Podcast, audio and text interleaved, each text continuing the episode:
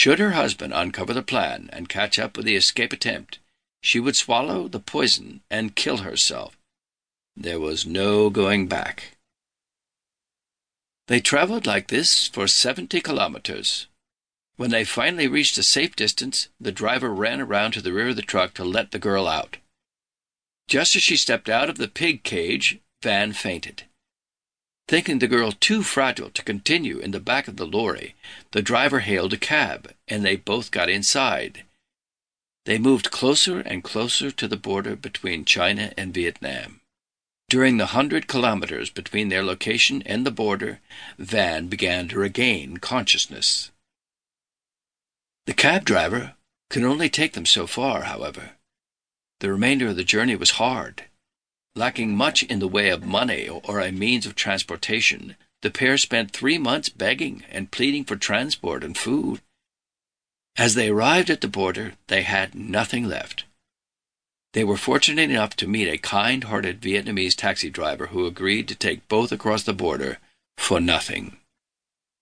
This was the first time that Nguyen Thi Van had been in her home country for two decades.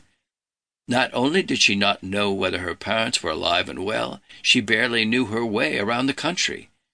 She traveled with the driver who had helped her escape, and together they began to journey towards Hanoi. Giving her the last of his savings, he encouraged Van to go and track down her parents. Depending on what she found, whether they were alive or even wanted to see her, she could always come and find him if she had no options left. Van began to find her way to her childhood home, remembering the name of the street, but not how to return to the exact spot. She had to ask strangers for directions. After asking five people, she was getting closer, but still had no idea where to go. The sixth person she questioned would turn out to be her uncle. Though they could not recognize one another, he knew her story and led her straight to the family home.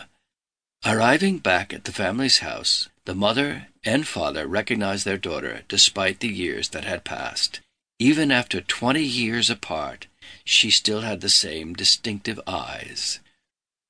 After their reunion, Van and her reunited family traveled to the local government offices and her name added back to the record books.